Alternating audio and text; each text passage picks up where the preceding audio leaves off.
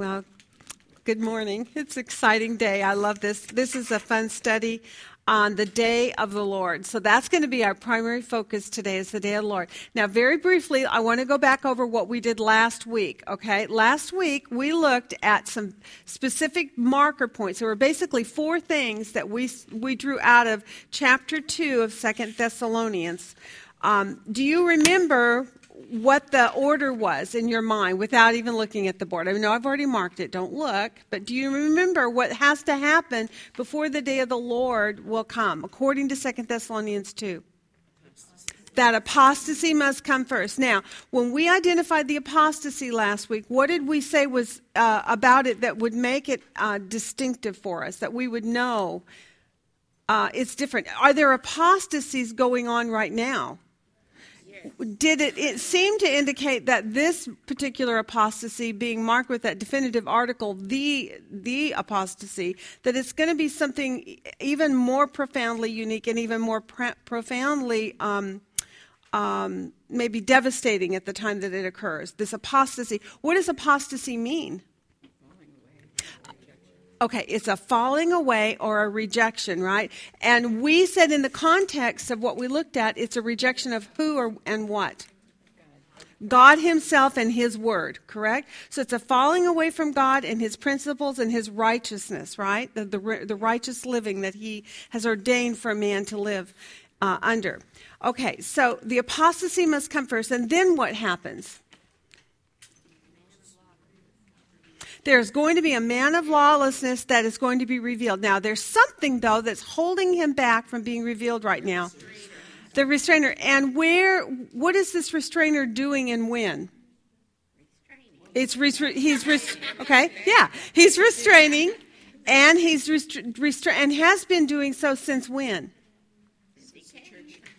Since the church was birthed. Exactly. So he, because we know the teaching was by was given by paul and this is something when we went back, remember, because we just did Acts, we did this, that study, we saw him go into Thessalonica, we saw him birth that church, and apparently, very shortly after, then he wrote that first letter of Thessalonians, now the second one, and these were written very close after the birthing of that church. So, this information about the coming of the Lord was something that was taught to them right away.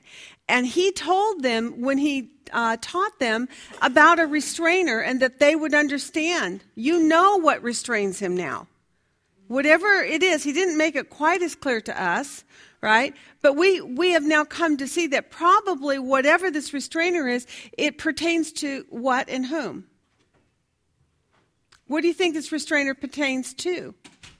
Restraining the man of It, it's something that's restraining. Okay, who, who is this man of lawlessness? He is going to be the Antichrist. Now, we just talked about this, Carrie. What's going on presently in our world today concerning Antichrist? There are many. There are many. First John teaches us that there are many. So there's a definitive article again that says there is the man of lawlessness. There is the uh, um, Antichrist who is to come, but there are many Antichrists right now. There are apostasies that are going on right now, but there is the apostasy which will happen and which will occur just before he is, he is revealed. But what must be removed? That restrainer, whatever that restrainer is. Um, what are some options for the restrainer?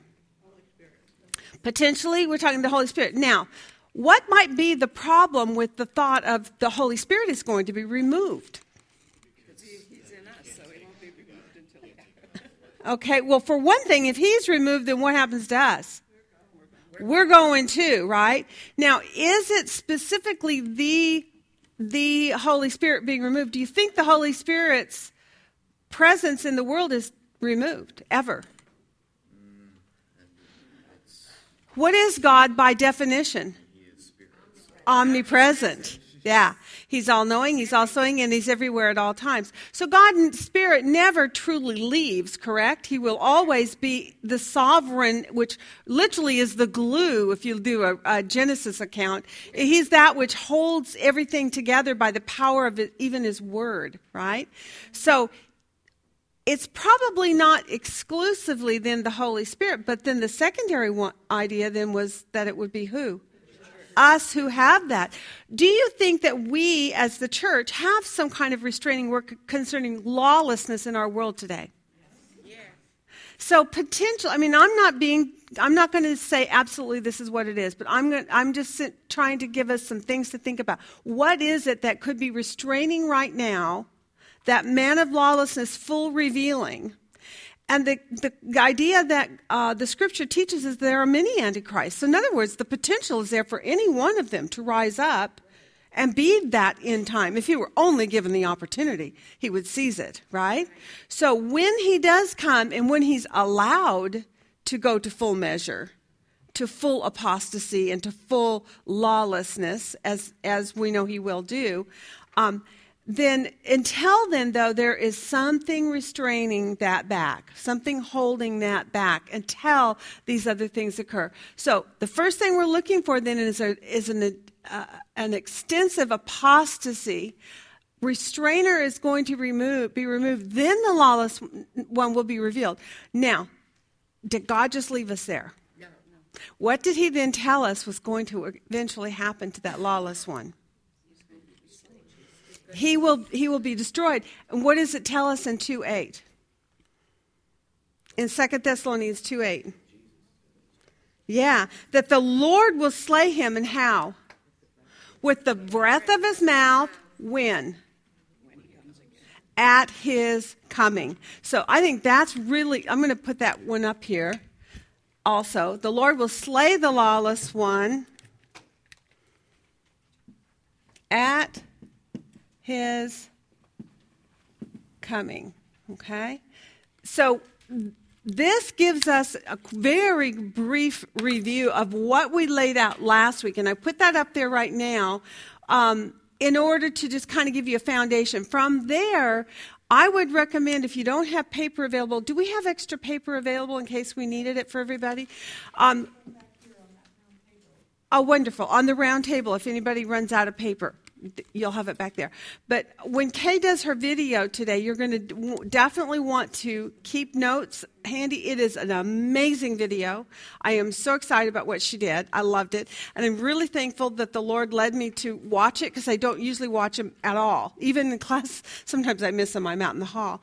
Um, but this time I decided because of the, the, work that we did in our homework, I was curious where she was going to go with, with her teaching.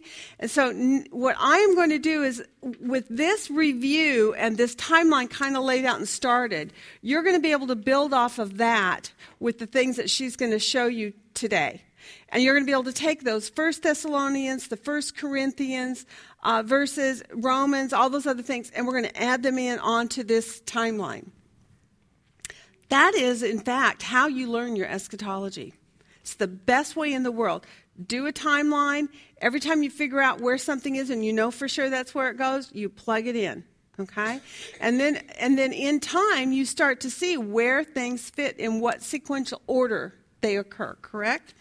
Um, another thing that we did last week, uh, at least it was my hope to, was to draw a conclusion about the day of the Lord by definition. What did we see were some things from last week that occur in the day of the Lord?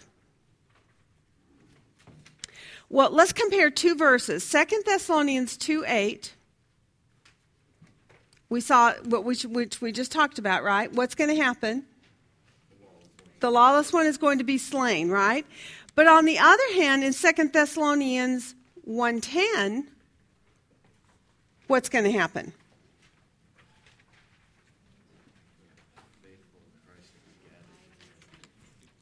The, what did you say? Yeah, the saints are going to be glorified on that day. Do those sound like the same event? And if Jesus is giving us our glory, can, is he at the same time dealing out wrath and slaying the lawless one. So it is two events, right? And yet they're both underneath the title of in that day, right? Okay, so that in the end, what we came up with is we determined about the day of the Lord then is it a single event at a single moment, or is it a multitude of events that happen over a course of time? Multitude of things over a course. So it's a span of time when when God refers to the day of the Lord, okay? And there's lots of different parts to that day of the Lord. There's going to be we know having done revelation, a lot of what we see up here is actually in the revelation record we know that there's going to be a lawless one revealed we also saw how that time frame gets broken down how daniel gives us a marker in the midpoint where that man of lawlessness uh, actually uh, uh, works at specific things that Jesus himself warned of. Now, this was something that came to my mind when I was kind of reflecting on this this morning. Was um, back in Matthew when Jesus was still walking with his disciples and he was still teaching them. Remember, they came out of the temple and they asked him a really profound question, right? Do you, anybody remember kind of what the question was? Yeah, when will these things occur and what will be the sign of the end of the age? Right. So he acts he acts they actually asked him, give us signs. Right. Right? So uh, he goes through then and he says this will happen and this will happen so this is in matthew 24 if you want to write it down he tells them about this time frame very in very big details and what you're going to find having done joel is you're going to see a lot of matching up of events um, when you do a study in Revelation, you're going to see a lot of matching up of events. When we go through First Thessalonians, Second Thessalonians, we can see where things are going to start to match up. And if you keep doing this systematically and, and consistently, lining these things up and, and putting them on your timeline, pretty soon you're going to start to see everything fitting right where it where it goes you're going to get to see the basic order there are still some slight confusions but not a lot would you say god wants us to be confused about the end time? No. And yet, it, I think it's really exciting that God, uh, in His great wisdom, He laid this out in, in very small, bite sized pieces. Could you imagine trying to give every detail at one time to somebody? Well, you couldn't handle it. have, have you ever had somebody ask you questions about the end times and you're like, okay, let's see, where do I start? right? Have you had that happen? I have all the time. People are like, "Well, what's the, what does this mean?" And I'm like, "Oh gosh, okay. I can give you the exact answer, but you're going to be confused. I have to back up like 3 steps, tell you all these other things first so that you are where I am, right?" So, this is the way God did it. He his his revealing um, actually explains to us this word mystery. Do you remember we've looked at the mystery of lawlessness last week also? What did we determine about that word mystery? Just not re- fully revealed yet, right? There's pieces of it we know. There's some of it that we know, but there's a mystery to a degree. We know that there is lawlessness happening right now, but there is a, and there's a mystery of lawlessness which is already present in the world right now, right? Correct? We didn't put that on the board. I should have, huh? The, there is a mystery which we are in right now to a measure. But one day that lawless one will be revealed, right? Right now it's a bit of a mystery. However, it's not a full mystery, is it? What does God tell us about uh, His plan and in our relationship to Him? Does He reveal these things to us? Does He keep things hidden from His friends? No. no. Yes. And through the prophets, right? So, what is it that Revelation says over and over, in particular in those first three chapters to the church? He says to the church over and over, He who has ears to hear, let him hear. That's right. So, we have the written word of God. We have all the pieces in here. We just have to dig them all out and get them put in the right place. We have to be patient with ourselves, however. It does not all come at one time. And for people who struggle with um, eschatology studies, they don't like them because they make them feel uncomfortable or because they're so complicated, they get frustrated or whatever. All I can say to you is this what was the exhortation in 1 Thessalonians to the Thessalonian church about the coming of the day? When what is well, he says in Second Thessalonians, hold fast to that which you have been taught, right? In chapter 2, verse 15. But in First Thessalonians, he said, We commend you because when you received the word, right, you received it with joy, but you, and, and he said, and you were doing what about the coming of the Lord? Do you remember that? I, I can't. Do you remember? Let's go back and see if we can find that one.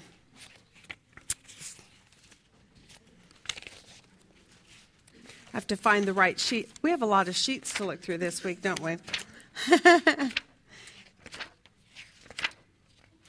I might have to open my Bible to get to it too, because I might not have it printed. He talks about that the first thing that they did was they were waiting for what? The coming of the Lord. Right from the very beginning of their, of their spiritual birth, they were waiting for the coming of the Lord. Since the day that we reported, say it again. Yes, I've got that one right here, 413 to 5 1. Right, but I think there was a verse in, in uh, 1 Thessalonians. Yes, thank you. Say it again. Read it for me.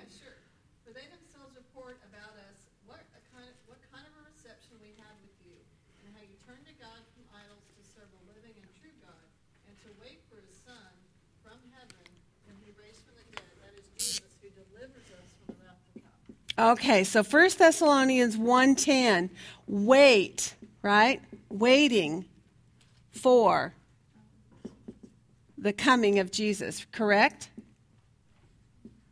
Who's going to rescue us from what? Rescue, you rescue us from the wrath to come. Isn't that awesome? That was what the Thessalonian church, when they were first birthed, were taught to do right off the bat. Wait for the coming of the Lord. Keep your eyes on that thing which God has promised He's going to do for you. Understand that you are going to be rescued from the day, from the wrath that is to come. Well, have we not looked at a bunch of wrath this week? Right? A lot of a lot of scary things that we looked at in this particular week's homework. Okay, so what I want to do is let's start by going into Joel chapter 2 and 3. And in order to kind of uh, get ready to talk about some of the details, I don't know about you, but she asked us to go in and look at Joel 2 and 3 and to, and to make a list on things that you uh, uh, learned about the day of the Lord from observing it, right? So, the, would you say that you almost got a little bit overwhelmed with all the details? This the, this day of darkness, the day of gloom, the you know the, the earthquakes, the whatever. It was just so much information that I almost got overwhelmed with too much detail that I lost the big picture. Have you ever heard of people saying you lose the, the forest for the trees? I feel like that's what happened with me in, in looking at Joel this week because it wasn't quite um, there wasn't quite uh, big enough chunky pieces. So that was on my day one. The first day I went in and looked at Joel 2 and 3, I did it that way. I went in, did just what she said, started making my list.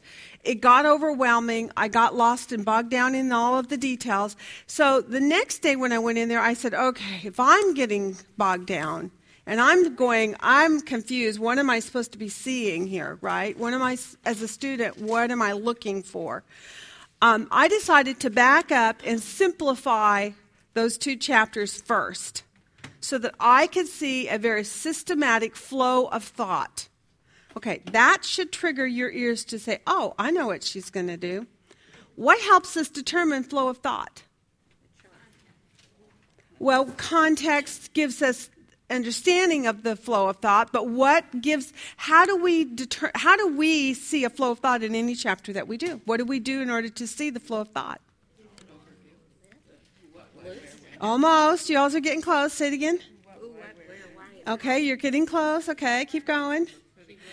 How about paragraphs? You look for your paragraphs. Remember? Okay, yes, okay, okay. Well, this is a great learn. I know. Come on. Come on, girls. You guys have been doing this a long time. We're going to get this down. Okay. This is again another moment to go back to inductive Bible study principles of what you're doing and why you're doing it, okay? When you want to know what your author's flow of thought is, um, you need to see how the, the paragraphs flow, right? How he goes from one subject to another. When you were in basic English classes and literature classes, did you not learn that the first thing you do is that the, the first sentence in each paragraph is your capturing moment and you, you state the big point and then you explain. Then you go to your next main point and you explain. You go to your next main point and you explain, sort of, right? Well, in, in looking for paragraph flow of thoughts, we're doing the same thing, but we do it by exactly what you said. You're going to look for your key words, right, and mark them. Um, and uh, that's going to help you see then the flow of thought for each paragraph. When the thought primary, uh, the, the major focus of the thought changes to a new subject, then you know you've changed paragraphs. Right? Mm-hmm. So we're going to go back and look at Joel, and we're going to do that together. We're going to do paragraphs. So we're going to divide chapter 1 and chapter 2 into a nice flow of thought first. Then we'll be able to dissect it down and try to pull out of it what we need to know about the day of the Lord for our purposes of what we're studying here in, in 2 Thessalonians, okay? All right, so start in Joel 2, and I'm just going to give you my divisions, and there, there's no sacredcy to them, right? You know that they're just mine, okay? And let's look at chapter 2 of Joel. Pull out your observation worksheet that you worked on. Did y'all print out an observation worksheet for Joel? Oh, good. I sent it to you. Oh, I'm so glad I did that. oh, I didn't remember I did that. I'm glad I did. Okay. Um, okay. See, organization. Thank you, Lois. mm, all right. Okay. We're going to look at verses 1 to 11 first. When your eye flows down in this section here, we begin to see that the subject uh, for us is, is actually laid out right away in verse 1, 2, and 3. Did you see how the major subject is, is listed for you there? What is the major subject that's given to us? There's the day of the Lord is coming, right? So there's the day of the Lord is coming. And so he says about that, about that then what? In 1 through 11. Do you see some any kind of major points, or as you marked yours, what did you see he was saying to them? What was the sensation that you got, the feeling that you got as you read through those first 11 verses? Doom and gloom. And yes, so a lot of, so would you call it warning? It seems to me like there was a big warning about one day there's a day of the Lord that's coming. Were they in the day of the Lord? No, it's coming, right? So you should have marked that with a clock because that it's a time indicator. It shows you that it's yet in the future. And what God is saying is there's a day of the Lord that is com- coming. Surely it is near. A day of darkness and gloom, a day of clouds and of thick darkness. There has never been anything like it, nor will there be ever again after it. Did that not remind you? Okay, good girl. Diane, where do you remember hearing that? In Daniel. And what does Daniel say? Do you remember where in Daniel? I believe it's in the 12th chapter. Yes, it is. Good girl. Chapter 12, verse 1 of Daniel. Someone flip that open real quick. This is a warning.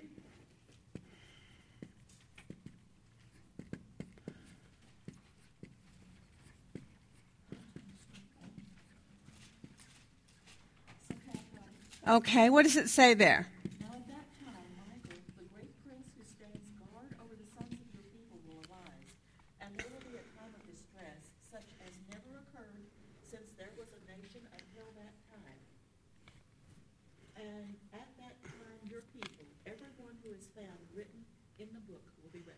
Whoa. So, does that sound just a little bit familiar with some of the things that we looked at this week? He says there very clearly, he says, There will come a day, uh, a day which has never been one like it before and shall never be again. Would you say that kind of gives you the sensation of something uh, more intense? than what we're in right now, where, yeah, we see lawlessness going on, but we're not yet in that full intensity of full lawlessness where he would call it a day like you've never seen before. And one like, but thankfully, will never come again, right? Okay, so that's just your first reminder from our old study. Daniel chapter 1 actually makes the same reference to this day, right? All right, now in 11, what else do you see in there? We could list, and I'm not going to do the list of your um, you know, the things that you learned about the day of the Lord, but just start telling me some things that you saw about the day of the Lord. Okay, dark, a day of darkness and gloom in verse 2. It's very similar to Revelation because it starts with a trumpet. Oh, yeah, very interesting. There's going to be a trumpet, the sound of a trumpet. What verse was that? Uh, 2 1. Okay. Oh, yeah, blow a trumpet. yeah. You know what's interesting about that? I don't know about you, but we talk about trumpets a lot in the scripture. There are trumpets for everything. What did God use trumpet sounds for, by the way? That's it. It was simply to call an assembly. That was his purpose in having trumpets. So, although we know that, for one thing, there are some trumpets in the book of Revelation also that are going to be sounded, right, during a specific time frame of it. But are those the only trumpets of God? No, God has trumpets for a lot of things. He's used them in the Old Testament, and there are some that are spoken of in other places that are not related to necessarily those seven trumpets of the Revelation account, but may be affiliated in some way in that they're still, it's a sounding and a, and a, a calling. And in a lot of ways, often it's almost like an, a sense of urgency. Come quickly. We, we are assembling, right? All right. Um, what else do you see in the verse 12 verses there, or 11 verses of Joel? There's going to be like a mighty army, or just some sort of a you know, mighty army that's coming and consuming everything in front of it. Okay, very interesting. Did anybody go back to chapter 1 to say, what is this army about? Anybody gets really desirous to know context? I know that's a hard concept to get into y'all's mind, but did anybody think to do that? Um, if you go back into chapter 1, the, what, he, what Joel does is he introduces, uh, at that point, um, a army basically of locusts. There's locusts coming upon the land, right? But in chapter 2, there seems to be a retaining of the use of the idea of locusts, and yet they're used more for imagery of something else, right? Would you say that? When he talks about uh, an army coming in, and if he's in chapter 1 talking about physical locusts, little bugs, right? In 2, how do you see that it seems to change? They keep their own space there, that they don't go into each other's territory. Okay, yeah. So it sounds very human, right? It doesn't sound like something that locusts would do, who just swarm over it all. Okay, all right. Are there any words in here that actually sh- indicate to you that it's people? There you go. Mighty people, like mighty people arranged for. uh, What about in verse 2? So there's a great and mighty people, right? Uh, what about in 7? They run like mighty men. In other words, these are the these are mighty men. Now, later, what you're going to see as we look at this also is they seem to be wanting dominion over Israel, the people. So we know that this is speaking of actual literal people, and there's going to be there's more explanation. I actually printed out of a special little book of mine. Hold on, let me let me find my little sheet. Um, I had this really great book. Where did it go? That's called uh, charts, charts and Bible maps, or something like that. And um, I've got it written. I've I've actually um, marked it for us though. So hold on just a second. Let me see if I can. It kind of reminds me also of Revelation nine three when the fifth trumpet blows and the bottomless pit's open. and Yes. Well, yeah, it reminds you of that absolutely, and and yet what we also know is that in that day, this is actually who is it? Who is actually coming against Israel in that day? Who gathers at the waters also? The armies of men, right? So there, it seems like there seems to be this imagery that goes back and forth. I have lost my sheet. I had a sheet I printed out for you. Um, Randall Pierce, and I can't remember the other guy's name, Wayne something. They wrote a book called Bible Charts and Maps, and in there they do a lay, they do a layout of this uh, particular passage in, and they make some very good points. Oh, I hope I didn't forget it because I really wanted to use it. Joel, Joel. Joel. Maybe this is it right here. No. That's not it either. I'm sorry, you guys. I'm I've lost my paper that I really wanted to share. I was very excited about that too. I even called my daughter, and we ended up talking about it for a long time. Well, I bet I pulled it out and left it for her because I was talking with her about it. I, will get it later. I'll get it to you later because it's really good. But anyway, in there, here's one of the points they made. They po- the point. One of the points was this: Do we have uh, chapter divisions in books in the books that we were reading.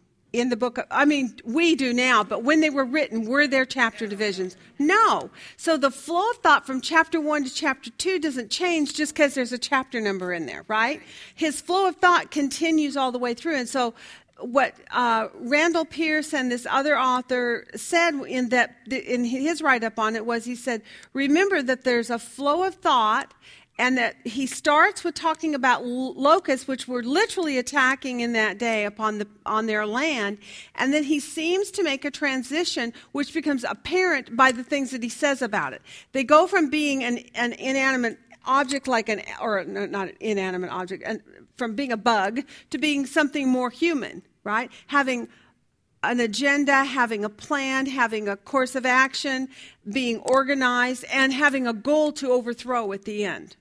So he says that of them. And the other thing he says is very common, obviously, in um, Old Testament or in, in old literature, and even today, to use imagery, right? And personification. But in this case, imagery, where he starts out with the locust and then he uses the image of what locusts do. And he places that imagery then upon what will happen in this day that is coming. Okay? So would you say, for instance, in the book of Revelation, did we have imagery? And did John use imagery that the people of that day would understand and then be able to comprehend either the power of certain people or the or the evilness of certain people or you know the licentiousness like the woman for instance and how she was dressed and what she did and sitting on many waters and so forth. Okay that kind of imagery and that kind of uh, personification of certain things has always been used in prophetic words right? So we have joel who has done the same thing. He starts out he's he's speaking to the people right? Did he have a message for the people in the day that he was speaking Absolutely. So he was speaking to those people of in history at that time, and there was a message, and they, and he said, "Look at these locusts. There is a day coming. It's going to be like this." And then he then he makes the switch. Okay, so he's gone from being using what was occurring in their life at the moment and begins to lay uh, principles about it upon the, the day that's coming in the end. And in both cases, God's agenda is the same. What does He want them to do when you get into verse uh, 12 in, uh, of that chapter? He wants them to repent. Okay, now let me get my book open again. I got too many sheets here. All right. All right, so he says, Who can endure it, right? Even now, who can endure it? Even now, though, what does he want them to do? Okay, so let's do 12 to, to 17, and he says, Yet, even now, and I'm going to put that up there with my little red clock. Yet, even now, to give you an indication of time, I think I'll put it right here. Because God gives that yet, yet statement. Yet, even now, what does He want them to do? Return to the Lord. Okay, and that's in verse 13 specifically, but it, you can see it in other places also. And verse 1 is the day of the Lord is coming. Now, before we move on and go more into this idea of these pleas that God has to them for repentance, what how does he close out verse 11? What does he say about this coming day of the Lord that is so to me it is the catalyst upon which everything else we're going to look at today lies. What does he say? It's dreadful, and who can endure it? And, but what does he say in 11? Okay, oh, I'm sorry. Yes, okay. The Lord utters his voice before his army. Surely his camp is very great. And what does he say? For strong is. He who carries out his word. Oh, so what is God doing concerning the day of the Lord? He's carrying out his word. He's fulfilling what he has said he will do. Isn't that an amazing thought? Because, and would you say that when we look at um, end time events on the whole, that what we see is God is fulfilling His word? What is it that He's fulfilling specifically, and for whom? What is He trying to fulfill, and for whom? The destruction of non-believers. A re- An end of sin and transgression for the nation of Israel. Okay, specifically, this is addressing a specific people, Israel. God has a certain promise to them. Do you guys remember what the promise was? They will have a land, a seed, and a nation, right? God has fulfilled some of those aspects, right? But what they haven't got yet and what they've never had fully is their people living securely upon the land and full possession of the land that He promised to them, right? So He's working to that end. We studied in Ezekiel 36 a lot about God doing this, right? Is He doing this because Israel is so great and they're such great people and we just want to bless them? It is for his name's sake. How does this all work? If you want to explain this to somebody, well, that doesn't make sense. Well, why does he have to bless Israel for his name's sake? How does that work? Because he promised them, and, it- and so far the promise hasn't come true. Uh-huh.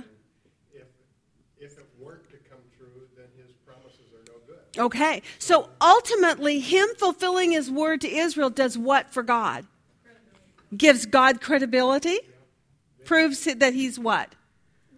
That he's real? That he's reliable? That he's truthful? That, and, and actually, yes, because partly, why is he having to vindicate his name? What did they do that he has to vindicate this? Uh, say it again. It says that they blasphemed his name. Yes. Oh, absolutely. Wow, did Ezekiel remember that when he had to leave the temple?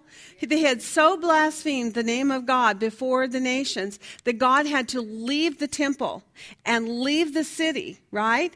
And then Babylon came in and totally took over. And, and even in here, we see later where he says, you know, the people will look around and say, Where's your God? right? This defiles the name of God because He is not doing for them what He promised and what they tout. I mean, this is something they, you know, shine their fingernails on the shoulder uh, before the people saying, We are God's people, we are His chosen people, we are special, right? We are a distinctive people, a, a holy people unto God. And they really carry that as a, as a badge of honor, and yet were they living it? No. And so God's name was blasphemed. So he had to discipline them because of their unrighteous behavior.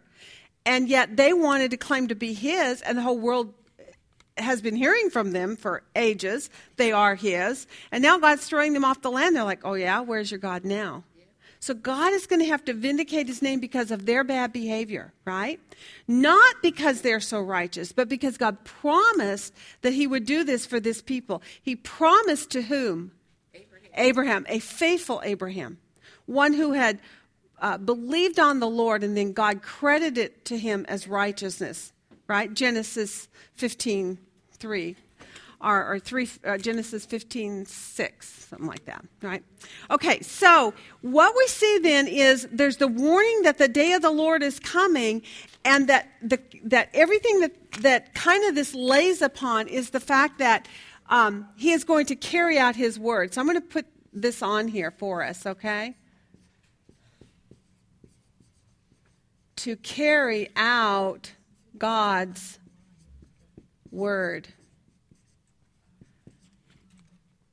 You, if you put this in, in a timeline of events, this is after the promise to Abraham. This is after the people have been uh, on the land and being disobedient. This is God now bringing locusts on the land. He's bringing a plague. He is going to bring actually an army, and there's going to be some immediate discipline on these people. But in the midst of this, there's also a second thing that happens. Not only does he speak to the people in the moment, not only does he speak about in that day, but he also speaks about kind of a principle that is true about God. how if you will come to me and repent, I will bless you. I will I will restore you. Does he not, through the generations from the days of this occurrence all the way up until now, has God not kept giving them second chances, third chances, fourth chances? He keeps giving them uh, opportunities to be faithful to him, right? And good, lots of grace. So I thought that, that this was such an insightful thing when I saw that he had written in here that, that he, this day of the Lord is coming in order to, for the purpose that he will carry out God's word. That gives you a great beginning to your outline.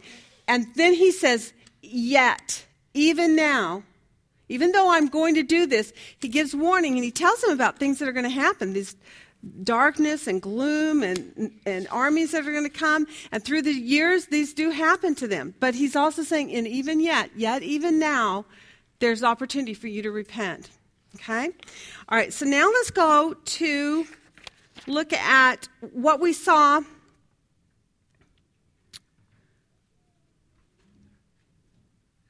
Let me see here. Um, yeah, let's just go to the next section. Let's look at 18 to 27. We, we see all through 12 to 17, though, he calls on them. He wants them to ret- repent. He says in 13, now return to the Lord your God. Okay? What do we see in 18 to 27? If they will repent, what? Yeah. So he actually, although it doesn't say it in this way, I'm going to put it for the sake of clarity. When uh, they do repent, because God speaks as if there is going to be a time when they will, doesn't He? When they do repent, what will He do?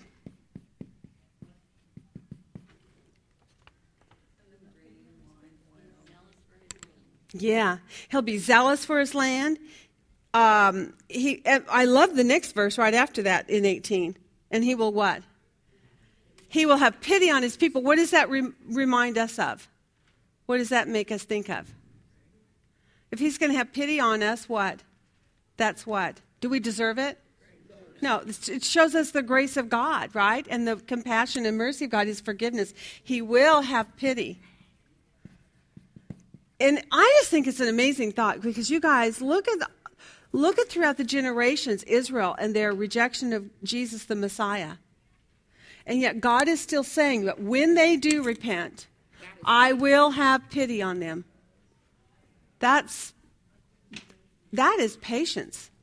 That is long suffering, is it not? He uh, demonstrated that with uh, Nineveh when, you know, when they were such rebellious people and sent, ended up sending Jonah there. Yeah. I remember Jonah just wasn't happy about that either, was he? He knew that's what would happen. That's why he fled. Okay, now to to further enhance our understanding that he is speaking about the day of the Lord that is coming and not in their present moment. How does he describe in verse 19 and 27 what's going to be the end result of this? He will have pity on his people, and then what will happen? Yes. Okay. And God will never again make Israel a reproach among the nations.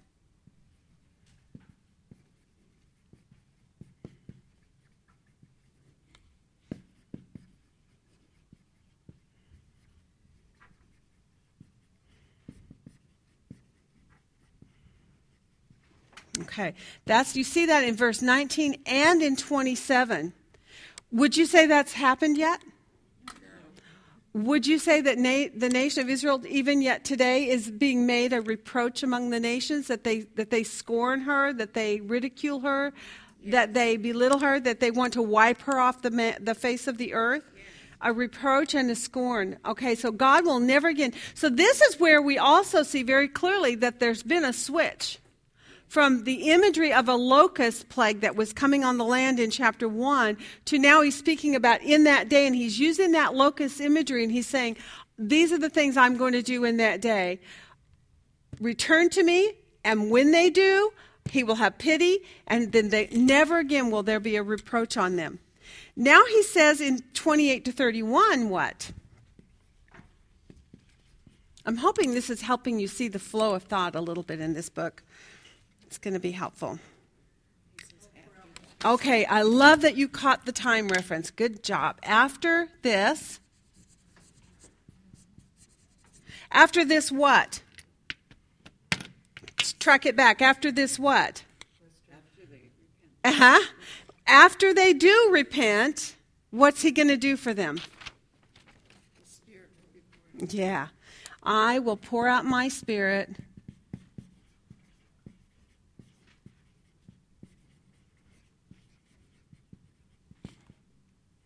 And who's he going to pour it out on? On Israel and all man, all mankind. Okay? Now this is where we get a little a little bit confused. Because we know from having done the book of Acts, oh, sorry. We know from having done the book of Acts that the Spirit has been poured out, correct? Where, where do we see that in Acts? Chapter 2. So, in, in the day of, of the birthing of the church, God poured out his Spirit. Now, uh, were there some Jews who were saved in that day? Yes. Absolutely. And there were also who? non believers. In time, as you move through the uh, book of Acts, who becomes the major aggressor against Christianity and this new thing of faith? The Jews, right? So when you hit Romans, which I've brought up to you guys a couple of times, I took you into Romans chapter 11. Let's go back to there. Open up Romans 11. Um, I think it's 24 to 28. And, uh, it, it should be close right in there.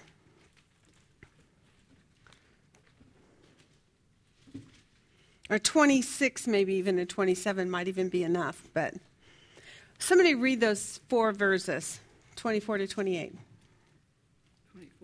I guess or if it, is that the beginning of a sentence or am i off? I think you want 25. I do not want 25 okay. All right go to from 25 to 28 then.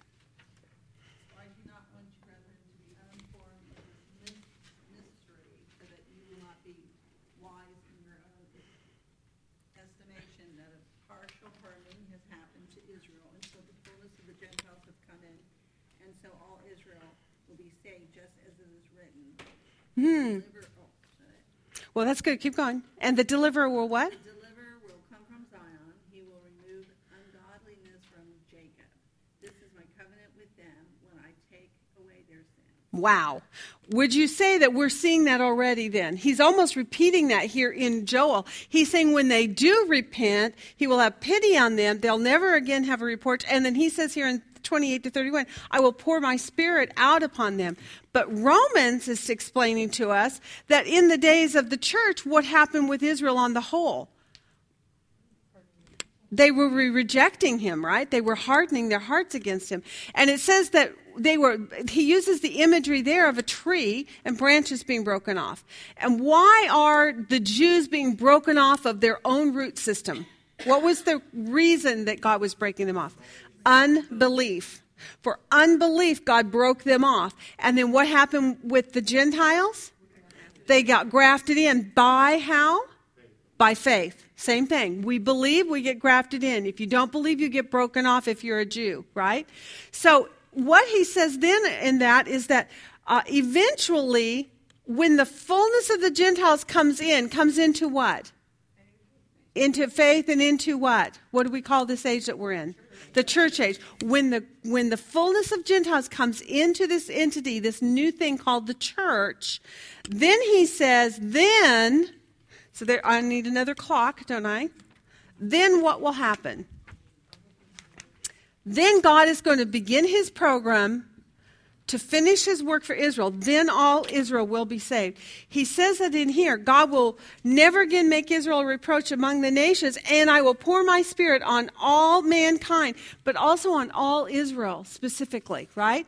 We don't have the full picture in this one verse. But what we have to do is develop what we know by adding in more insights. So, what we know is right now they're broken off because of unbelief. The church is being built up. When the church is full, then it's finished. Then God will do what? He'll go back to Israel and re pick up his agenda, re pick up his program. Because what is he busy about doing? Carrying out his word. What did he say in that last part there about his covenant? His covenant is there and, it, and, there, and it's irrevocable, right? So he is going to fulfill his covenant promise to them. So what we can see here is he will pour out his spirit on all on all mankind. In the context of this, who is he actually referring to specifically? On Israel. Right. We know that mankind, we, the church, got the Holy Spirit. But this record, in its context, is speaking specifically about how God is going to bring Israel around so that they will no longer be a reproach among the nations. God is going to fulfill his word to them. Okay? So, context rules for how we're going to look at who he's talking about there, right? All right. Uh, look at Zechariah 12. That's an, a really great ch- chapter. Love it. I love all of those uh, uh, in Zechariah 10, 11, and 12, 13. They're all really good. But go into 12 and let's look in verse 10.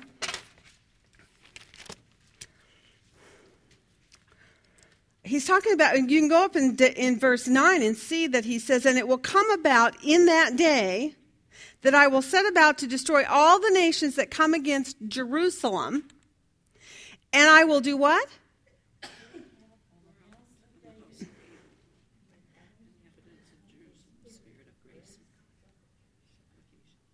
Okay, let's I'm going to read it so that for the sake of the of the recording. And I will pour out on the house of David and on the inhabitants of Jerusalem the spirit of grace and of supplication, so that they will look on me, me Jesus, whom they have pierced, and they will mourn for him as one who mourns for an only son. They will weep bitterly over him like the bitter weeping after a firstborn son he goes on in verse 13, verse 1, and he says, And in that day a fountain will be opened for the house of David and for the inhabitants of Jerusalem for sin and impurity.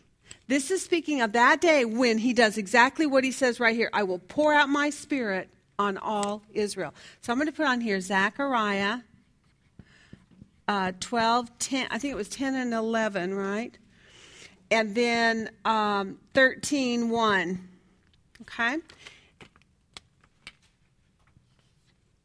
And I'm going to give that a little Holy Spirit symbol so that you know that what we're talking about here is that this is the day when God is going to fulfill for Israel what he has promised for her. What is right now temporarily on hold. But when this time frame is complete, when the fullness of the Gentiles comes in, then he's going to save Israel. Right? All right let's see. He says um, in 32, then, there's a, a, last, the very last thing I see. Let me see. Was that all the way to the end of that one?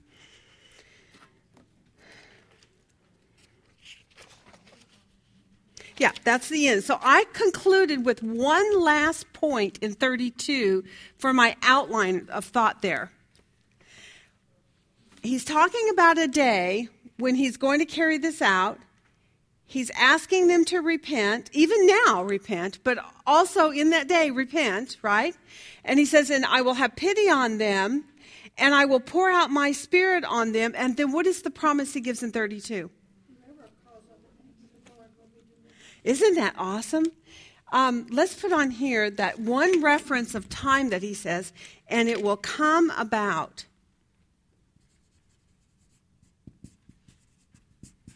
It will come about. God will do what?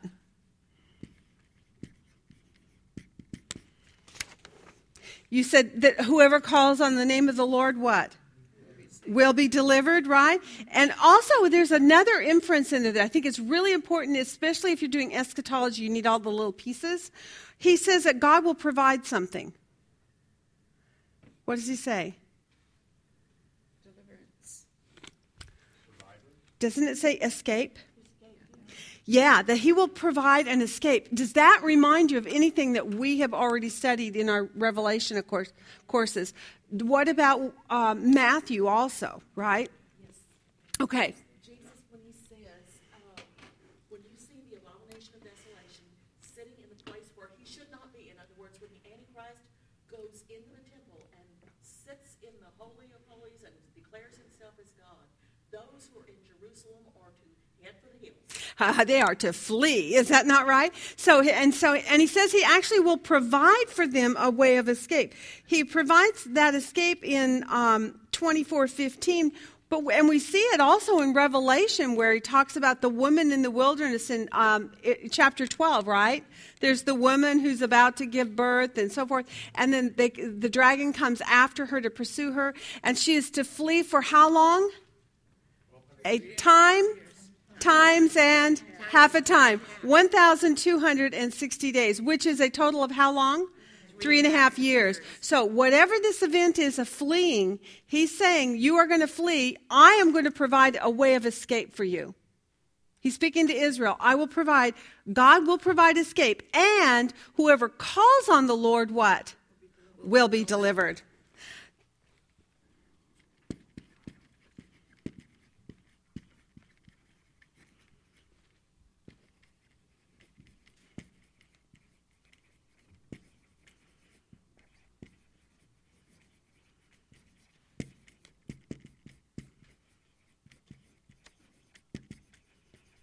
It's a it's a long title for that last one verse, but I felt like it kind of um, gave the hope that they would need at this point, right? I mean, if God is promising to them and warning them about a day that's coming, and he is going to carry out his word. He says, "Go ahead right now, repent if you will, right now."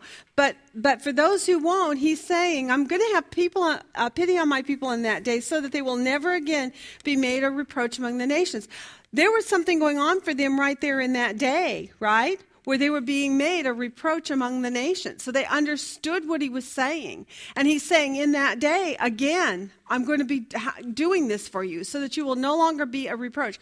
In some ways, it has a double edged sword in that statement. What he's saying is, there are going to be a lot of generations, although they didn't know it. They may have felt in the days of Joel it was going to happen tomorrow, right? But what we now know is throughout all these generations, they have, they have had an opportunity to repent, and yet they wouldn't. And that they were going to be made a reproach, and they still are. So all these generations later, these are people who have been oppressed. Because why? Because they were stiff necked. Because they were stiff necked and stubborn, and they would not believe on the Lord. They would not believe his, his promises. They would not obey his promises. And they still aren't. That's right, and they still aren't. And therefore, it will come about, though, he is going to provide a way of escapes. Now, um, so when is this time frame then that God is going to do this? It looks to me like he's he's going to purify some of them, right? There's going to be some who are going to come through and be saved. Does anybody remember where we looked at in our old studies on that? About how many get saved and how? 144,000. Well, those are the ones who are marked, yes. Go back to Zechariah. Good job. Go back to Zechariah chapter 13 and let's look at 7 through 9.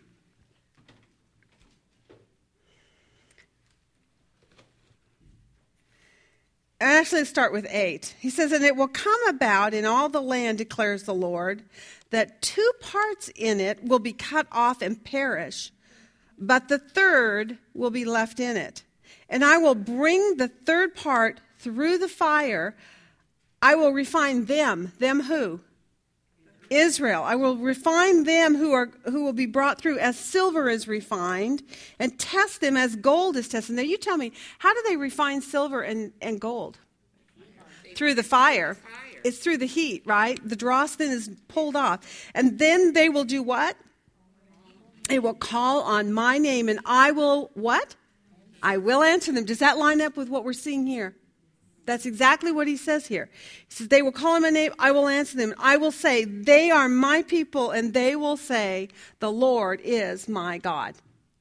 So, Zechariah 14 explains to us then this is going to be a process here of, of refining. And what's going to do the refining work? Fire. Fire, right? Intense fire. Persecution beyond that which has ever been seen before and will ever be seen again after its day. And God gives warning about it, and, and He says in His mercy and compassion, but you know what? Even yet, return to me now. return to me now. You won't have to go through that. Return to me now, right?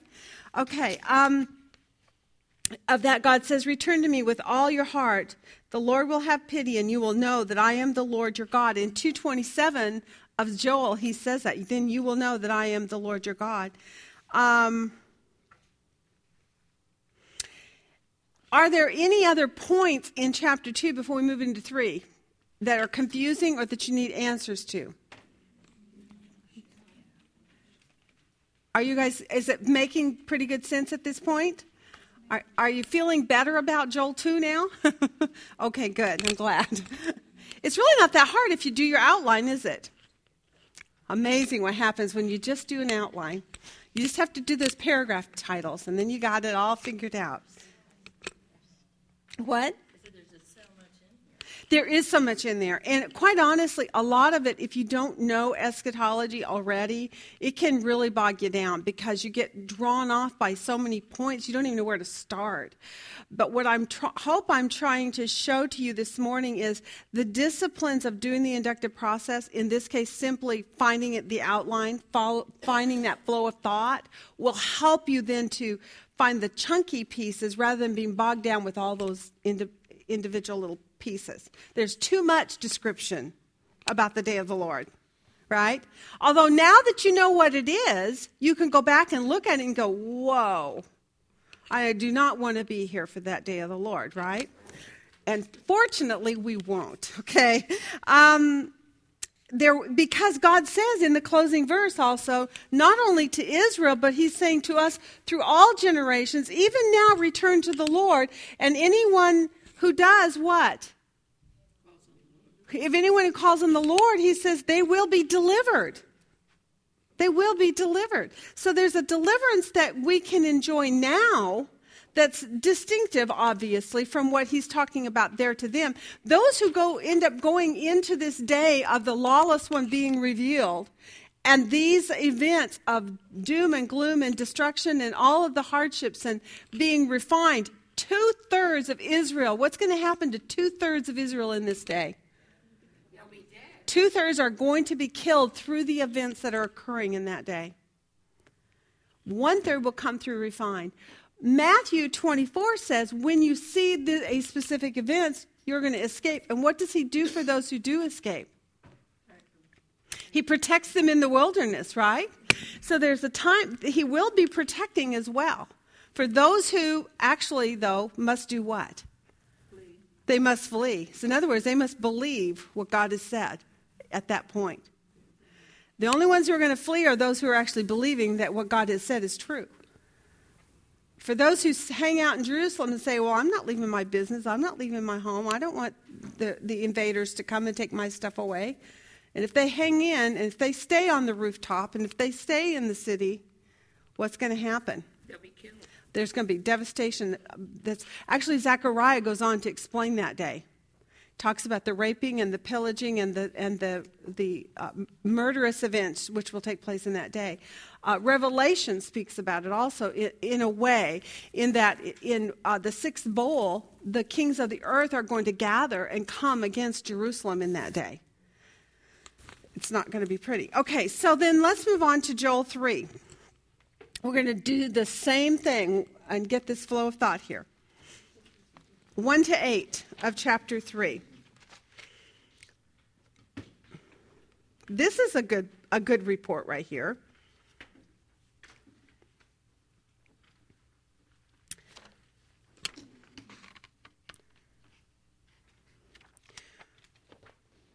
Now that you kind of know what's going on and how you're looking at this, what do you see going on in these first eight verses? there's going to be a judgment. So God, they have a defender coming up to, to work on their behalf, right? And he says about the oppressors that he's going to do something to them. What? What does he say here in these verses he's going to do? In Joel chapter 3, let's look in verse 2. There's a very interesting phrase there that you're going to hear over and over about this. He's going to bring them to what? The valley of Jehoshaphat. To, to the valley of Jehoshaphat. And what's going to happen there? They are going to enter into judgment. So what God, what is God telling us then in these these first eight verses? And He goes on to kind of elaborate on it. But what is God going to do then? That's right. God will judge Israel's oppressors.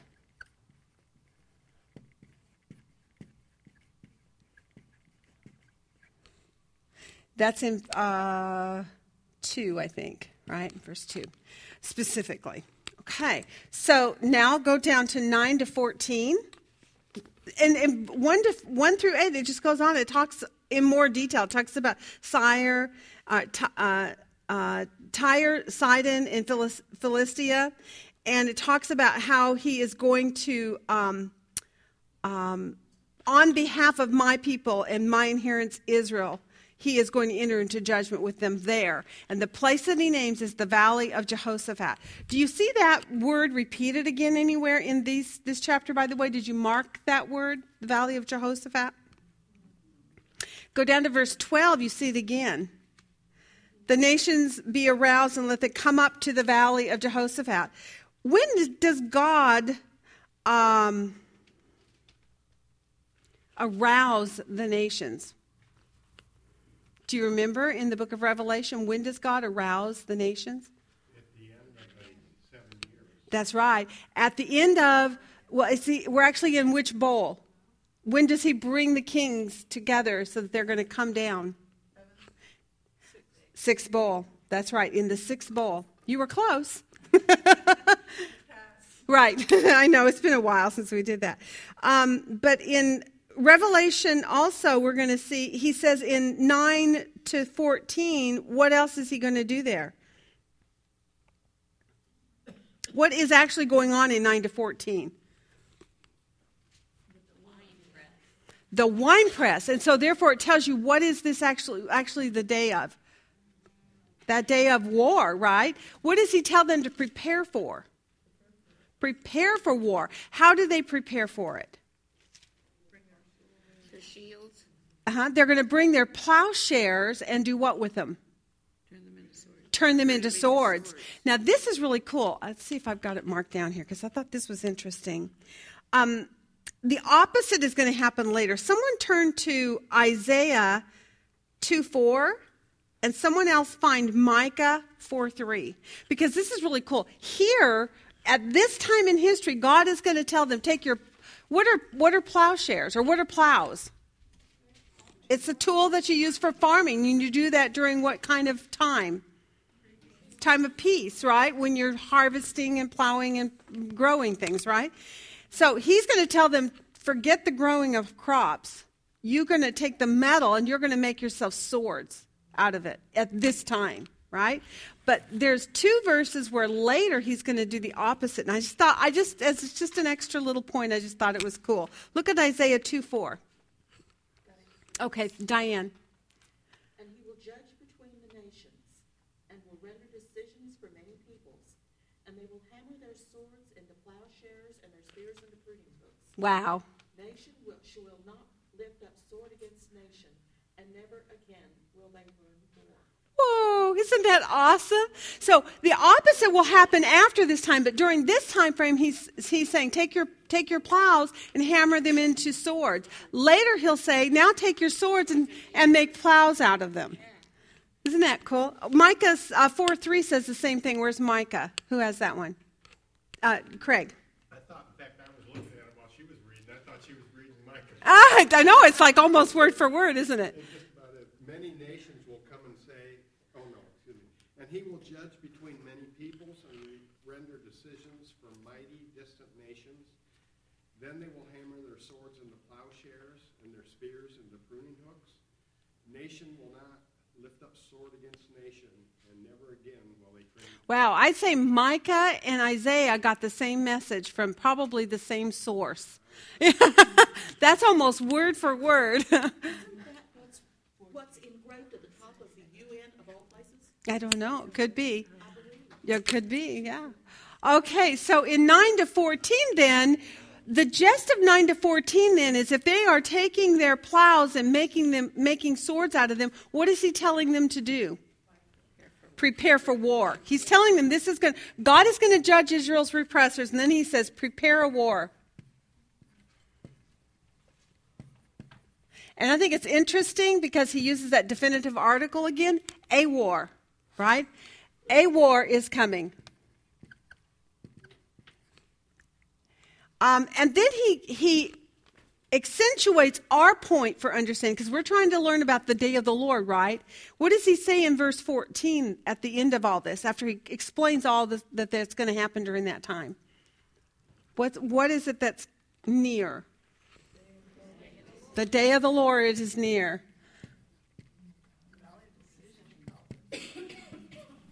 The day of the Lord is near. Now, that's interesting too. The valley of decision, that's actually a synonym. Did you notice that? What's it a synonym for? The valley of Jehoshaphat. So if you don't have that marked in your Bible, you might want to do that. There are four references to the valley of Jehoshaphat. It's in 2, 12, and then twice in 14. Multitudes, multitudes in the valley of decision, for the day of the Lord is near in the valley of decision. And then he goes on to give it some description. The sun and the moon will grow dark, the stars will lose their brightness. Where have we seen that before in this writing? Yeah, go back to chapter 2, verse 30 and 31. I will display wonders in the sky and on the earth, and blood, fire, and columns of smoke. The sun will be turned to darkness, and the moon into blood. So he's already, he's just repeating himself. He's explaining what that day is going to be like. Here he has explained to us what the day is, uh, uh, in, back in 2, he's explaining what that day is going to be like and that he will provide escape for those who will turn to him. And then here he's saying, now I want you to understand you need to prepare. It is coming. This is emphatic. This is not like I, it might happen, but if you guys be really good, then I can change my mind, right? No. God has said, I'm going to carry out my word. And this is the way it has to happen for it to be accomplished. And so he's going to do for Israel literally by refining fire. Have you ever had a child that's so stubborn that you have to take them to the full measure of, of discipline before they will finally bow their, their knee to you, so to, so to speak. They will relent and submit to your authority. I've got one of those. I, I got to say, I'm not sure I've fully gotten him to submit yet. to this day, he's still stubborn. But there are some people that way, and this is how Israel, the nation, has been so stubborn that God is going to have to take them through that time of refining fire for them to bow their knee to Him. Is that war going to be World War III? Well, I don't know that we want to call it. We want to call it something else. As a matter of fact, right. we actually have a name for it. Does anybody remember the name of the of the the time frame when the kings gather? Harmageddon. We call it Harmageddon or Armageddon. Some people say. Okay. All right. A day is coming. Now let's go to 16 or 15. I, might be 15. 15 to 17. This is really cool. Actually, that should have been through 15 up here. And this starts with 16. Okay. All right. So, what do you see in 16 through 18? Where is the Lord now? He is call, he is roaring from where? What does that tell you when a lion roars? Yeah, he's in charge. He is letting you know that he is making a statement, right? He is either warning you or he's announcing that he's present, right? So here we see the Lord roars from Zion and utters his voice from Jerusalem. So, and, and when he does that, what does he say in verse 17? now, what did we learn in Ezekiel? Let's go back to what we learned in Ezekiel. Somebody flip over to Ezekiel 36. We're going to actually read 10 verses. It's a long one. 30, 36, we're going to read 23 to 36.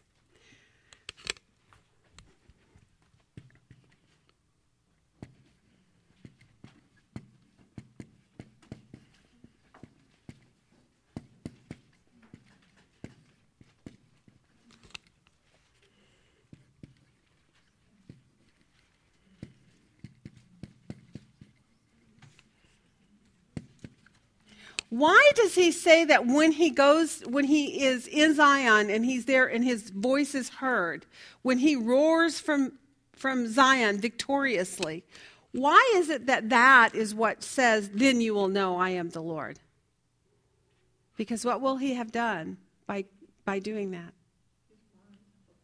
fulfilled his word. Then you will know that I am the Lord.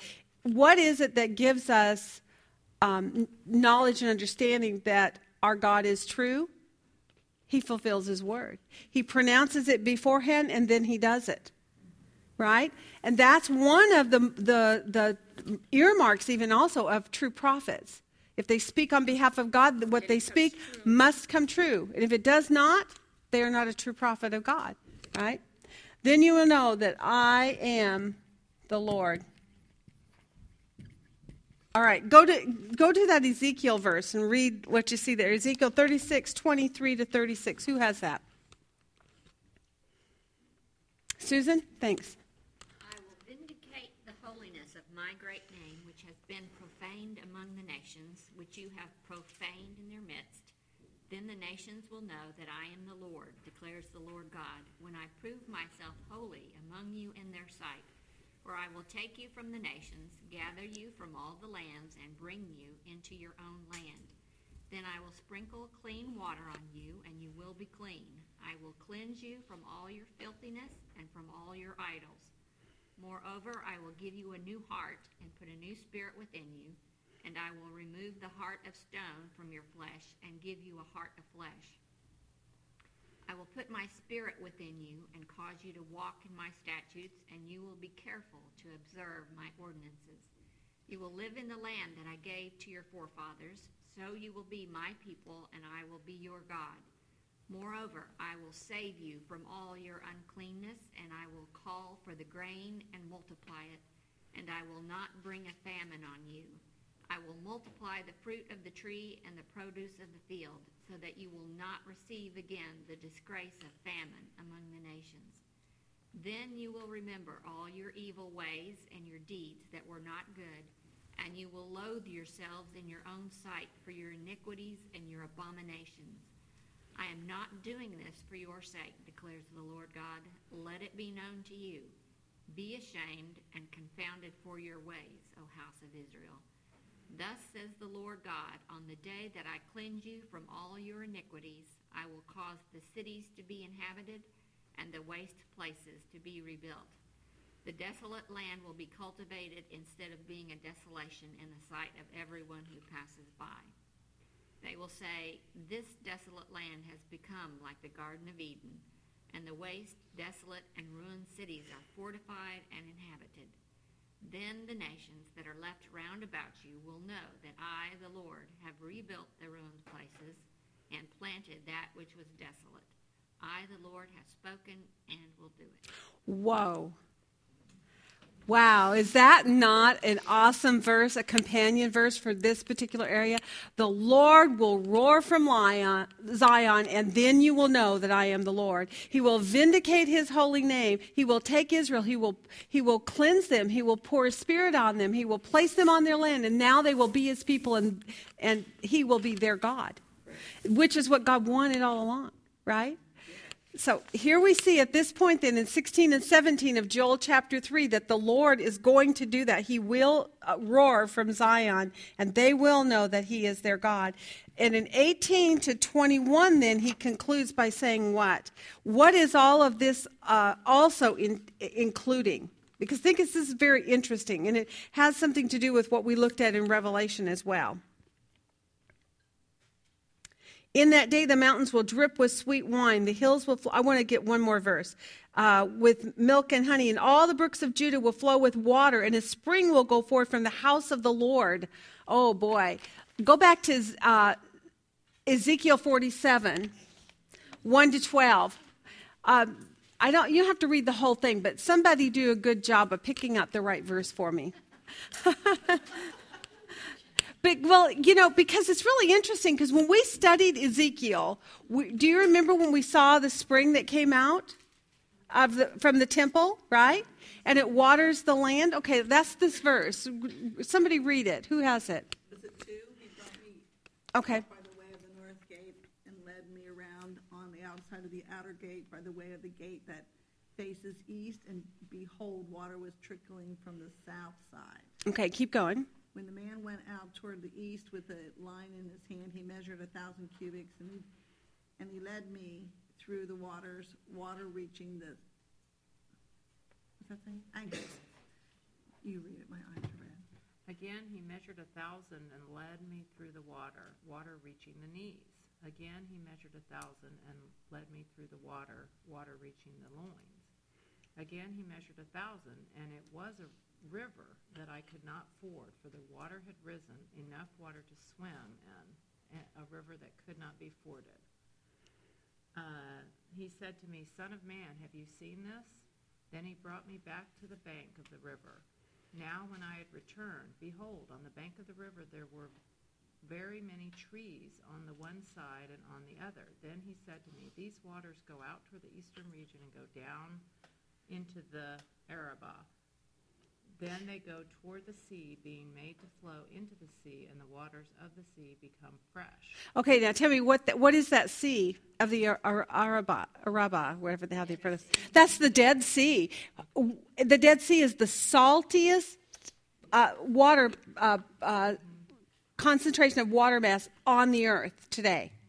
And what he's saying here is that water is going to come out of the temple and go down to the Dead Sea, and the Dead Sea will become fresh water. And I think it goes on to say, and it will become a fisherman's paradise. Fish do not live in the Dead Sea today. But I thought it was really cool just to kind of bring that out because I remembered when we studied about the water coming out and, the, and it kept measuring different points. And I, I thought, well, why is this an important thing? What is the point to all of that? What does the water flowing from the temple symbolically, what is that telling the people? Life giving water comes from God's throne, right? And so, in his vision of this new, of the, of the uh, millennial temple, he's saying in that day there's going to be a symbolic picture, even yet in that day, that God is going to be the life giver and he is going to give life giving water to the people. To this very day in Israel, water is a treasure because it's difficult to find. Okay, now let's go on again to 18 to 21. I just had to throw that in there extra. It was good. Okay, let's do um, uh, all the way down to 21. What do we see in conclusion? What is God doing? Once he, br- he brings them back on the land, his name is going to be holy, holy. It's going to be vindicated. Then what? Blessing upon blessing upon blessing upon blessing. Okay. Israel, Yes? and Egypt is going to become a waste. Okay. So is, and? And Edom? And Edom is going to become a waste. And what else? What does it say in verse 21? Wow, I wanted to thank you so much for that little extra. Yeah. I will avenge the blood. Now, is that something we've heard about before? That God will actually avenge the blood of his saints. What do we see in Second Thessalonians about those who are persecuted? That he will he will persecute or he will afflict those who afflict, right? So there's going to be a, a recompense upon those who bring um, uh, harm to God's people. Well, this principle remains also true for the house of Israel in that day. And he says about them, um, I will avenge their blood, which I have not avenged, for the Lord dwells in Zion. Go to Revelation 6, uh, 6.10. This is one more point, and, we're, and we'll be done with the majority of what we need to do today.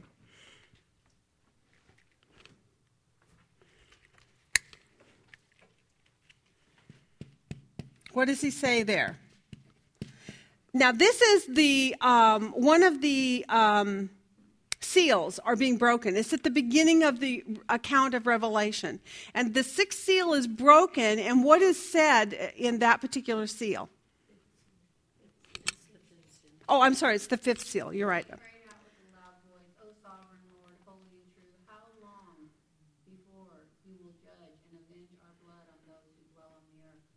Yay. How long will you will it be until you judge and avenge our blood on those who dwell on the earth? Later in Revelation there's again a point where he talks about avenging their blood. And so what we see then is God is promising even all the way back in Joel before it was said in Revelation that he would avenge bl- the blood of those who had who had been martyred and killed in those days. He says it in, in Joel also, I will avenge Israel's blood. Now, why is that? Why is God so concerned about how the world treats Israel? Because it's his chosen one. Hmm? It's his chosen one. Okay, it's his chosen one. And what does that show to you about the world if they're willing to touch God's, the apple of God's eye, so to speak, as he says? What, what does that show about their heart? When you see Ahmadinejad and ISIS and these other leaders that we have even in the world today, and they're, and they're, and they're shouting death to Israel, what, what is it that they're really doing? Thank you. You did a very good job on that, Celeste. Back to what we learned in our, our first week's lesson of the Second Thessalonians, and that is if you touch my people, you touch me. Remember, also back in Acts, Paul said when, pa- when Paul had his revelation of Christ before him, and he said to Paul, What? Why are you persecuting me? Well, who had Paul been persecuting? The church, the Christians. So when the, when the Christians are persecuted, it's God that they're actually uh, uh, uh, persecuting. When you touch the apple of God's eye, it is actually God that they are rebelling against. The real the real enemy here is between who? Satan and God. And God has said, I will do thus, and this will prove to you that I am the Lord, that I am I will vindicate my holy name. Satan does not want that right? So it, the last statement he says here is again a point of vindication for his holy name. I will avenge Israel's blood, for the Lord dwells in Zion.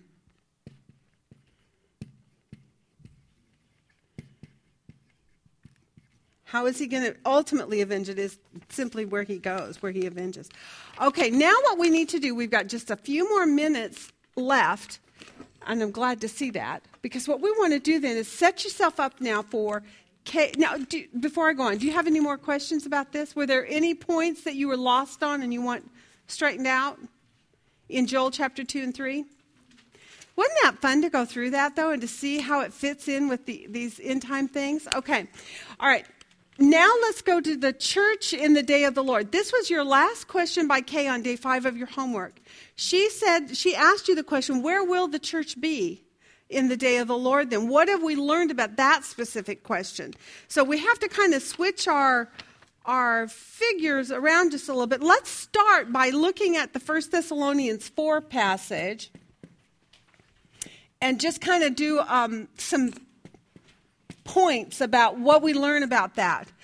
We see on the whole what's happening in that particular record. They ha- that's they are worried about that, and in the conclusion of that, what happens to everybody in that? In four, seven, yeah, we're caught up, right? To be with the Lord. Where?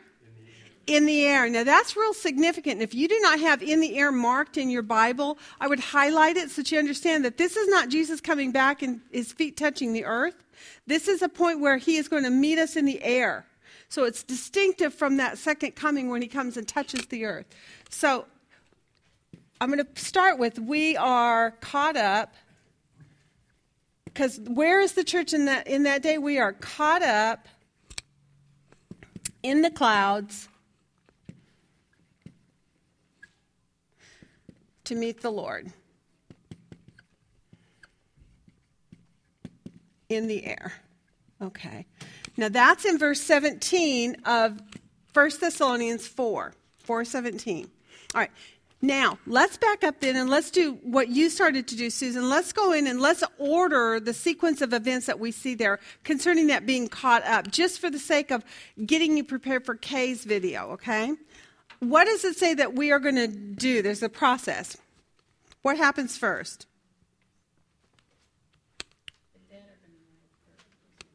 And before that, though, who? What happens? The Lord descends. Let's not forget that part, just because it's important. the Lord descends.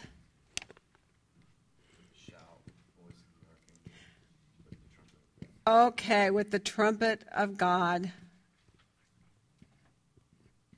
Okay, we're going to do a trumpet there. Okay? The Lord descends. What verse was that? 16. Okay. Now, number two, go back to that one again. Then, then what happens? The dead in Christ rise. Now, this is an important one to also talk about. The dead what? What dead? The dead in Christ. But but the dead what? When Jesus resurrected, what rose? The body.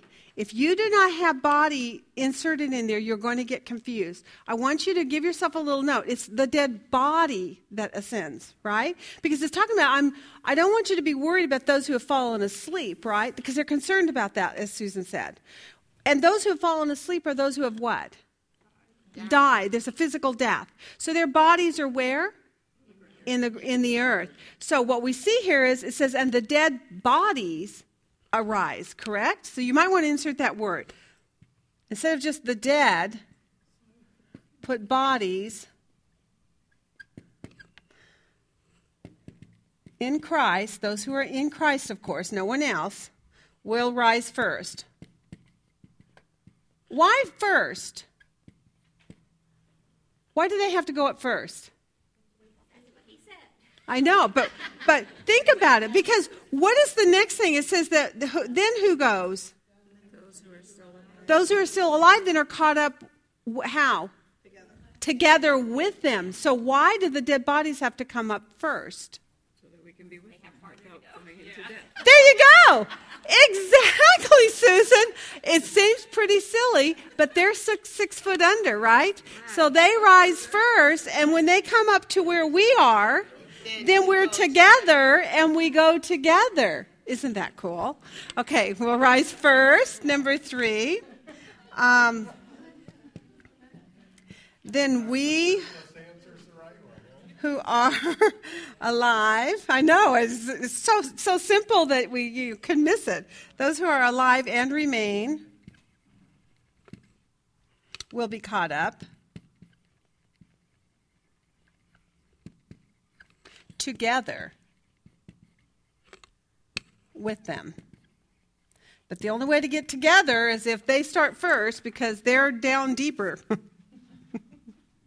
okay, so that's verse 16. The dead bodies in Christ will rise first. And then in verse 17, then we who are alive and remain are caught up together with them.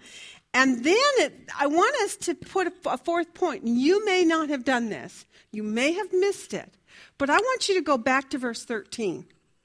When Jesus comes, what does he say he brings with him?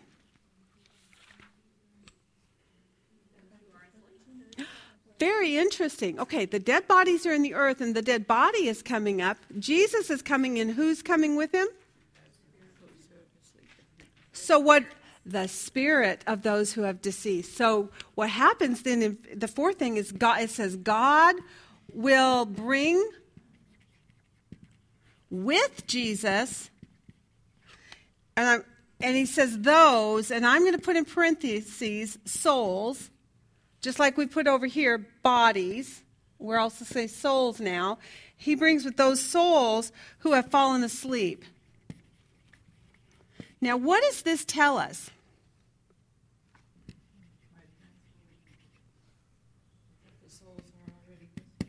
That the souls are already with Christ. Let's go to 2 uh, Corinthians 5 6 to 10. Did you notice my picture on your chart that I gave you guys to work on?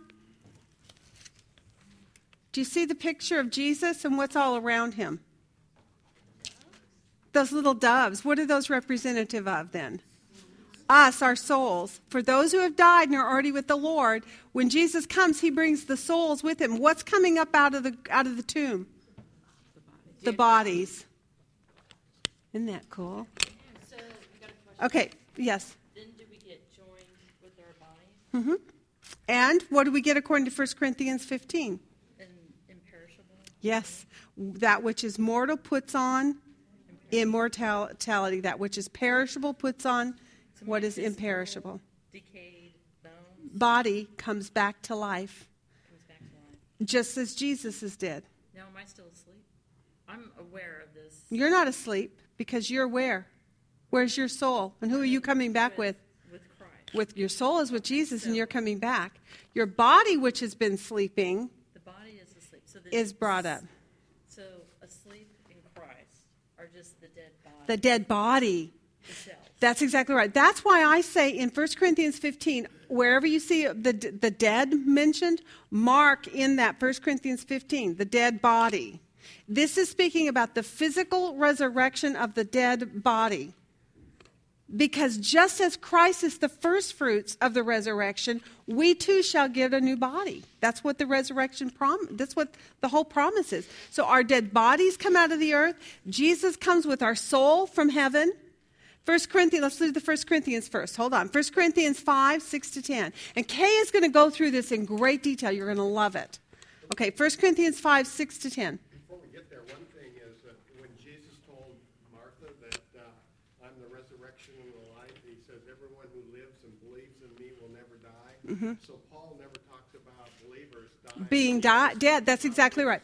That's why we are considered asleep. That's a very good point to make, Craig. Did everyone hear that? The reason we as believers are never considered dead is because we are alive in Christ and our souls never die. And our souls are never going to experience death. We leave this body and we are, according to 1 Corinthians, what? Someone read that. 1 Corinthians 5, 6 to 10. First or second? Uh, 2 Corinthians, I think. Therefore, um, So we are always of good courage. We know that while we are at home in the body, we are away from the Lord. For we walk by faith, not by sight. Yes, we are of good courage, and we would rather be away from the body and at home with the Lord. So whether we are at home or away, we make it our aim to please him. For we must all appear before the judgment seat of Christ, so that each one may receive what is due for what he has done in the body, whether good or evil. Okay. And he, so he, in that particular passage, Paul is talking about this tug of war he has within himself, whether he to stay here alive or whether he's to go and be at home with the Lord.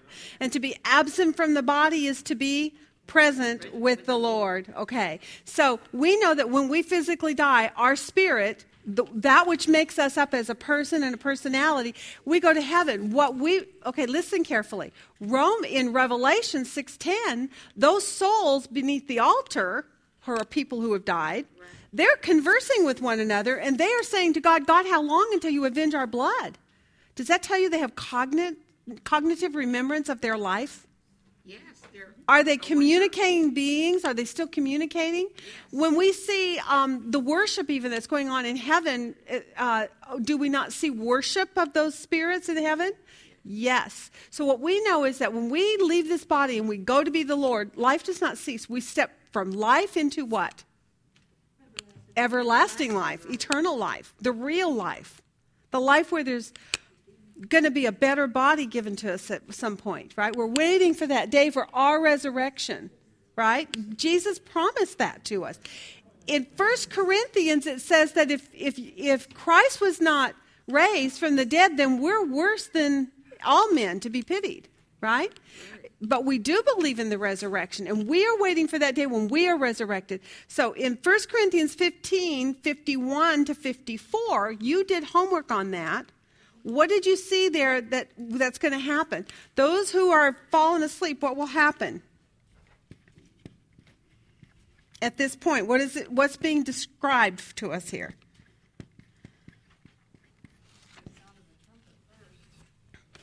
Yeah, and then what happens? We will all be changed. And how, and how does he describe it? That which is mortal does what? Puts on immortality. So, what is that speaking of? The resurrection of the body, right? Okay, so this mortal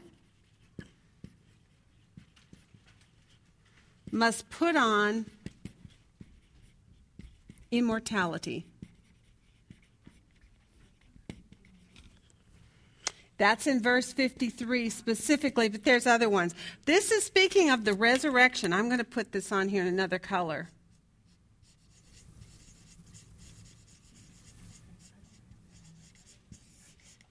So that you see it for sure, okay? This what he has just explained here about the being caught up is this resurrection that is promised in 1 Corinthians 15 of the mortal body putting on that which is immortal. All right. Now, 1 Thessalonians 4 is another one we looked at. 4 13 to 5 11. This is an an interesting contrast because there's the they and the us in this in this little piece that we looked at. What are they saying about that daytime, that time of events? Yeah, they will say peace and safety, but what's going to actually happen to them? Destruction is going to come upon them. Have we not seen that just by what we looked at in Joel? Um, in 4 3, what does it say about them? Will they escape? Will they be able to escape that day? Those who are in, not in faith?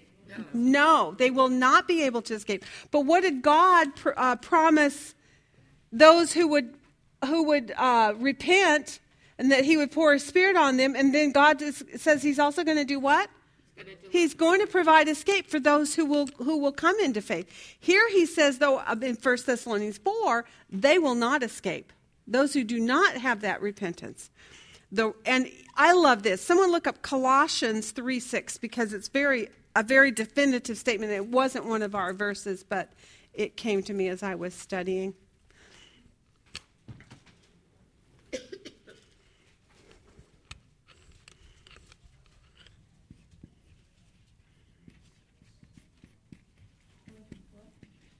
Uh, Colossians 3 6. Yes. Because of what? So how does it how does the whole you might have to back up a little bit. I do that a lot. Put to death, therefore, whatever belongs to your earthly nature sexual immorality, impurity, lust, evil desires, and greed, which is idolatry. Because of these, the wrath of is coming. Okay, because of these, the wrath of God is coming. These men who will not repent, these men who will not submit to God, these men who are afflictors of Israel, these men who oppress uh, anything that's godly or Christian or righteous in those days, it, even in this present day for that matter. But ultimately, in, in Joel 2 and 3, they're talking about a specific coming day. We're in a day right now of lawlessness, but there is the lawless one that's coming, and there is the day of apostasy which is about to come upon us. We're not there yet, but it's coming. And when that day comes, he says they will not escape, and it's because of their evil that wrath is coming upon them. The wrath of God is coming, and they will not escape. They will not escape. Now, but what about us? This is the, the grand finale today. Romans 5 9, 1 Thessalonians 1, 9 and 10. Um, 1 Thessalonians, well, I guess that's good enough. Those, those two will work. Let's look at Romans 5, 9. They will not escape, but what? Much more then, having now been justified by his blood, shall be saved from the wrath of God. All right. Because of the because of what?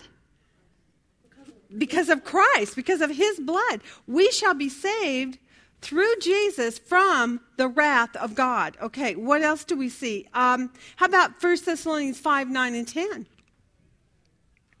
What does he say about that day of wrath, which is what we're seeing here?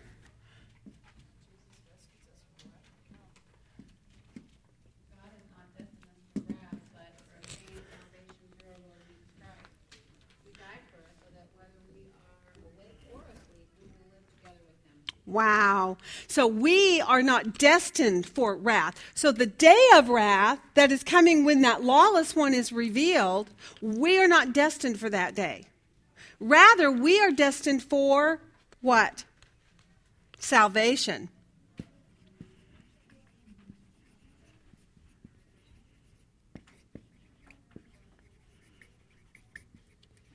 Not for wrath. What a word. Now, can you see then why he says in 1 Thessalonians 4:18 and again in 5:11, therefore comfort one another with these words?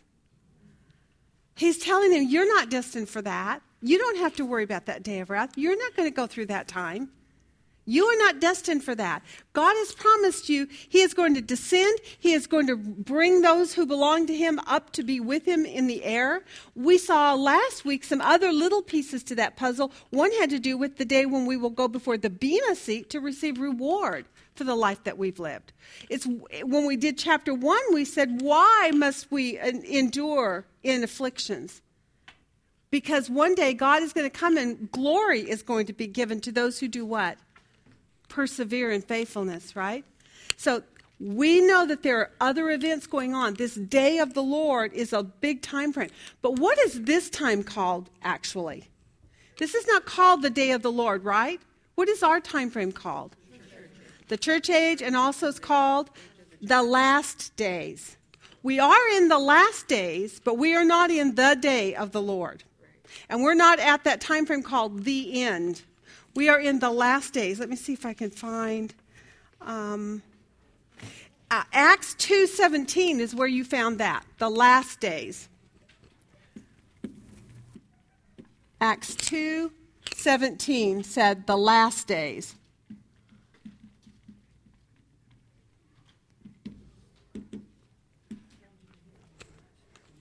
We are in the last days, but those days are called the day of the Lord, and it's called the, day, the end, or the time of the end, or the time of wrath. All right? All right, guys, we did really good. Any other questions before we close it out today? What an awesome study that was about the day of the Lord. I'm excited about it. Y'all have a great week. See you next time.